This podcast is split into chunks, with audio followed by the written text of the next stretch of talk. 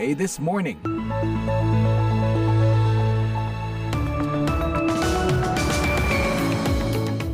Hai, selamat pagi. Gimana kabarnya? Saya Sharon Sumolang kembali menemani pagi Anda di VOA This Morning, live dari Studio 17 di Washington DC. Tentu saja saya nggak sendirian, saya ditemani produser Bani Rahayu dan teknisi Zubair Altaib. Sejak 17 tahun lalu, tanggal 15 Juni diperingati sebagai World Elder Abuse Awareness Day atau Hari Kesadaran Pelecehan Lansia Sedunia. Sepanjang 2019 sampai 2030, jumlah orang berusia 60 tahun ke atas diprediksi meningkat hingga 38 persen, dari 1 miliar menjadi 1,4 miliar secara global. Berbagai bentuk kekerasan serta penelantaran sayangnya dihadapi oleh mereka dalam kehidupan mereka sehari-hari. Tapi masalah under reporting serta tak terungkapnya berbagai kasus membuat mereka harus menderita dalam diam. Maka amat penting untuk memberikan edukasi terkait perlindungan terhadap lansia serta melaporkan apabila Anda mengetahui adanya kasus kekerasan yang menimpa mereka. Dalam VOA This Morning edisi Kamis 15 Juni 2023, redaksi VOA sudah menyiapkan sejumlah berita untuk Anda. Ada ada terkait kunjungan Menlu Amerika Serikat Anthony Blinken ke Beijing. It's clearly in the interest of both countries. Um, the most dangerous thing. Hal ini jelas demi kepentingan kedua negara. Hal yang paling berbahaya justru tidak berkomunikasi dan menimbulkan kesalahpahaman. Selain itu, ada kabar soal latihan militer gabungan negara-negara ASEAN yang digagas Indonesia, tapi tak segera dapat dukungan. Hmm, bertepuk sebelah tangan kah? Ada kekhawatiran nanti ASEAN itu akan juga bisa mencampuri urusan domestik negara anggotanya. Pendengar, siaran ini juga bisa Anda simak secara live streaming di situs kami www.voaindonesia.com atau mampir ke podcast VOA This Morning di platform podcast langganan Anda. Sekarang, yuk kita simak berita dunia bersama Eva Mazrieva. Selamat pagi pendengar, Bank Sentral Amerika tidak mengubah tingkat suku bunga utama setelah menaikkannya 10 kali secara berturut-turut untuk mengatasi inflasi yang tinggi. Today we decided to leave our policy interest rate unchanged and to continue to reduce our securities holdings. Dalam konferensi pers hari Rabu, Kepala Bank Sentral Jerome Powell mengatakan ke depan pada tahun ini kemungkinan akan ada beberapa kenaikan suku bunga lebih lanjut guna menaikkan inflasi menjadi 2 persen. Bank Sentral mengisyaratkan dua kenaikan tingkat suku bunga lagi tahun ini dimulai pada awal bulan Juli nanti. Langkah Bank Sentral itu merupakan bagian dari upaya mempertahankan suku bunga acuan sekitar 5,1 persen atau yang tertinggi dalam 16 tahun. Langkah ini tampak berhasil menjinakkan inflasi yang pada pertengahan tahun 2022 lalu melesat ke tingkat tertinggi. Tetapi para bank sentral juga ingin meluangkan waktu untuk mengkaji lebih jauh dampak kenaikan suku bunga terhadap inflasi dan ekonomi secara keseluruhan. 18 anggota pembuat kebijakan di Bank Sentral Amerika memproyeksikan kenaikan tingkat suku bunga utama hingga sekitar setengah poin pada tahun ini, menjadikannya sekitar 5,6 persen. Menteri Luar Negeri Amerika Anthony Blinken hari Jumat akan terbang ke Tiongkok. Satu lawatan semula dijadwalkan berlangsung Februari lalu dan dibatalkan setelah dugaan balon mata-mata Tiongkok terbang melintasi wilayah udara Amerika. Kecil harapan lawatan Blinken akan memulihkan ketegangan hubungan kedua negara. Namun Departemen Luar Negeri hari mengatakan saat berada di Beijing, Blinken akan bertemu dengan beberapa pejabat senior Tiongkok di mana ia akan membahas pentingnya mempertahankan jalur komunikasi terbuka untuk mengelola hubungan Amerika-Tiongkok secara bertanggung jawab. Di Beijing, pejabat-pejabat Tiongkok meminta Amerika menghentikan apa yang mereka sebut sebagai upaya merongrong keamanan dan kepentingan pembangunan Tiongkok. Tetapi buru-buru menambahkan bahwa kedua negara dapat tetap mengelola perbedaan yang ada dan mendorong kerjasama. 金刚指出，年初以来，中美关系遭遇新的困难和挑战，责任是清楚的。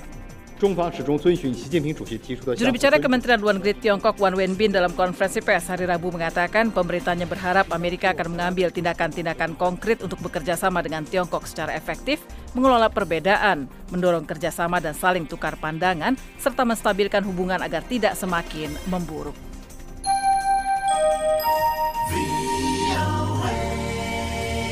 Sebuah kapal nelayan yang membawa sekelompok migran yang berupaya mencapai Eropa terbalik dan tenggelam di lepas pantai Yunani hari Rabu. Pihak berwenang mengatakan sedikitnya 79 migran tewas dan banyak lainnya hilang dalam salah satu bencana terburuk tahun ini.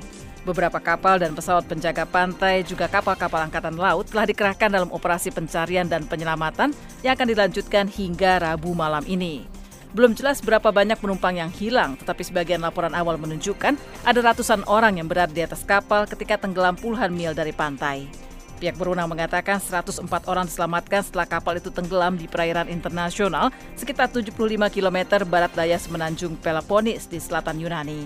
Lokasi itu dekat dengan wilayah terdalam di Laut Tengah. 25 orang yang selamat mulai dari usia 16 hingga 49 tahun kini dirawat di rumah sakit karena hipotermia. Sementara di Pelabuhan Kalamata, sekitar 70 penyintas yang kelelahan tampak tertidur di kantong-kantong tidur yang disediakan oleh tim penyelamat di sebuah gudang. Sementara para medis mendirikan tenda bagi siapa pun yang membutuhkan pertolongan pertama. Di antara mereka yang selamat terdapat 30 orang berkewarganegaraan Mesir, 10 dari Pakistan, 35 dari Suriah, dan dua warga Palestina. Kementerian Pertahanan Rusia hari Rabu mengatakan sekitar 7.500 tentara Ukraina tewas atau luka-luka sejak 4 Juni lalu. Всего 4 июня украинские вооруженные силы потеряли только на линии боевого Juru bicara Kementerian Pertahanan Rusia Igor Konashenkov mengatakan jumlah itu belum mencakup personel tentara dalam serangan Rusia terhadap pasukan cadangan Ukraina di garis depan. Konashenkov menyampaikan hal itu setelah Presiden Ukraina Volodymyr Zelensky mengatakan sedang melakukan kontraofensif dan tindakan-tindakan pertahanan. Konashenkov juga mengatakan bahwa militer Rusia telah melancarkan serangan berkelompok dengan senjata-senjata presisi yang berbasis di laut dan udara terhadap kem-kem konsentrasi pasukan cadangan angkatan bersenjata Ukraina dan tentara bayaran asing, juga gudang-gudang amunisi dan lokasi produksi peralatan militer dan senjata asing. Pendengar, seiring mendekatnya badai Biparjo yang diperkirakan akan mencapai daratan pada Kamis malam, wilayah pesisir India dan Pakistan kini berada dalam keadaan siaga tinggi. Informasi selengkapnya dalam Headline News saat nanti.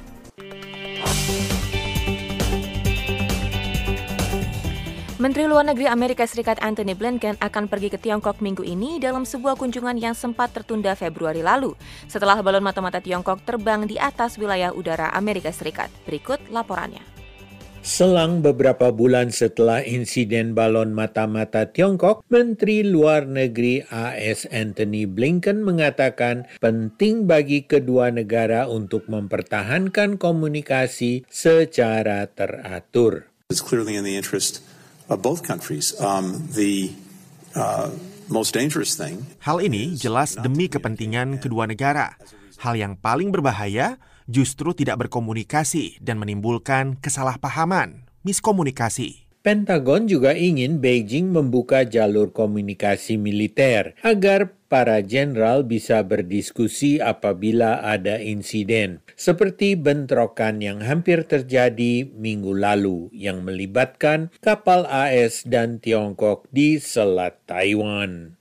Pengamat mengatakan meskipun ada ketegangan, kedua pemerintahan berusaha untuk menyelenggarakan sebuah konferensi tingkat tinggi tahun ini. Bonnie Glaser adalah Direktur Pengelola Program Indo-Pasifik di German Marshall Fund dan mengatakan both countries are working toward a possible meeting between uh, Biden and Xi Jinping at the Kedua negara mengusahakan sebuah pertemuan antara Biden dan Xi Jinping pada pertemuan APEC yang akan berlangsung di San Francisco mendatang. Agar KTT ini sukses, seandainya ini benar-benar masuk agenda, maka perlu dilakukan banyak persiapan. Sementara Washington berusaha melibatkan Beijing kembali dalam isu melawan narkoba dan perubahan iklim, para pengkritik di Kongres skeptis. Kedua negara bisa membuat perubahan bermakna dalam hubungan mereka. Presiden Joe Biden meminta anggota NATO untuk berperan lebih banyak dan pemerintah dan permintaan itu muncul hari Selasa dalam pertemuan dengan kepala aliansi pertahanan itu. Menjelang pertemuan puncak Juli nanti, agenda utama pertemuan konflik di Ukraina dan membahas mengenai siapa yang akan memimpin aliansi beranggotakan 31 negara itu setelah ketuanya Jens Stoltenberg mundur akhir tahun ini sesuai rencana. Presiden Joe Biden hari Selasa menggarisbawahi tekad AS untuk mendukung Ukraina melawan serangan Rusia. Ia bertemu dengan Sekjen NATO Jens Stoltenberg dan mengumumkan bantuan militer bernilai 325 juta dolar menjelang pertemuan puncak tahunan anggota NATO di ibu kota Lithuania Juli nanti. Biden memuji kerja NATO, namun juga mendesak 31 anggotanya untuk berbuat lebih banyak guna memenuhi janji 2014 untuk membelanjakan setidaknya 2 persen dari PDB mereka untuk pertahanan. Kami memperkuat sayap timur NATO Jelas tekad AS atas pasal 5 NATO sangat kokoh. Stoltenberg yang akan melepaskan jabatannya akhir tahun ini mengatakan KTT Juli akan berfokus pada bagaimana NATO meningkatkan dukungannya untuk Ukraina.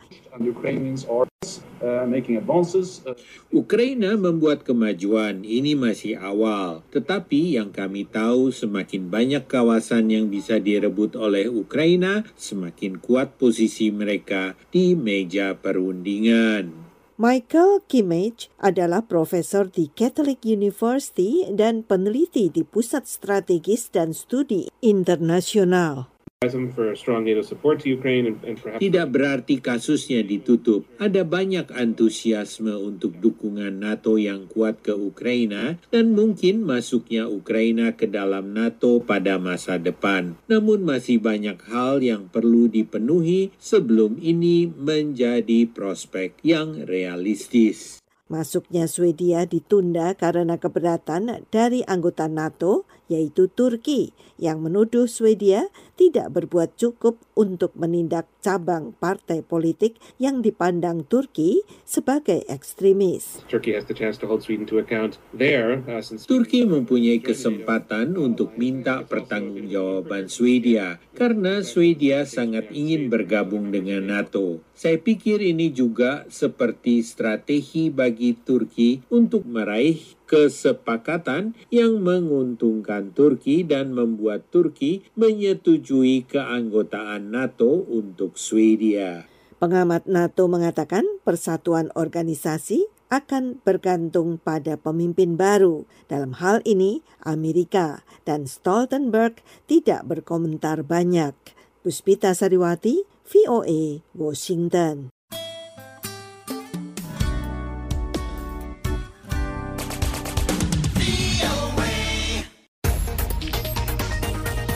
Rencana latihan militer bersama ASEAN yang digagas Indonesia tidak segera mendapat dukungan dari negara-negara ASEAN. Mengapa demikian? Apa sesungguhnya urgensi latihan militer bersama itu? Berikut laporannya.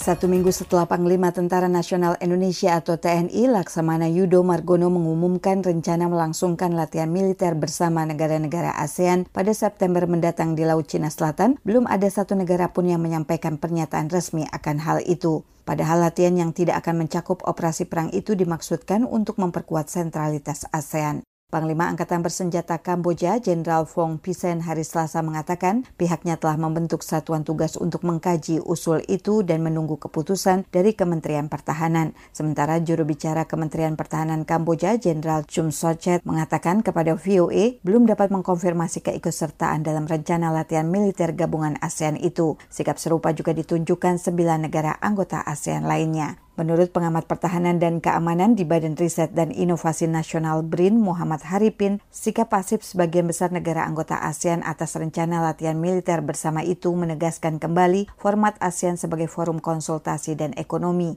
Ketika berbicara isu pertahanan dan keamanan, mayoritas negara anggota ASEAN cenderung berpikir menarik diri dan berpikir masak-masak karena ada kekhawatiran dari negara-negara itu ya. Maksudnya dari ASEAN sendiri kan bukan sebagai suatu fakta pertahanan. Itu yang pertama. Yang kedua juga ada pandangan internal bahwa kan masalah pertahanan itu masalah domestik. Nah, jadi kalau kita sudah bicara tentang kerjasama pertahanan dan sebagainya ya ada kekhawatiran nanti ASEAN itu akan juga bisa mencampuri urusan domestik negara anggotanya. Lebih jauh, Haripin mengatakan ASEAN bukan anti kerjasama keamanan karena di dalam forum ini sudah terdapat komunitas politik dan keamanan ASEAN. Menurutnya diperlukan lobby untuk meyakinkan negara-negara ASEAN yang skeptis, sungkan atau menolak rencana latihan militer gabungan yang diusulkan Indonesia bahwa latihan semacam ini tetap akan mengakomodir kepentingan nasional mereka. Sementara itu, pengamat hubungan internasional di Universitas Diponegoro Muhammad Roshidin justru melihat lokasi latihan yang direncanakan berlangsung di Laut Cina Selatan yang bisa jadi menyurutkan hasrat sebagian negara anggota ASEAN.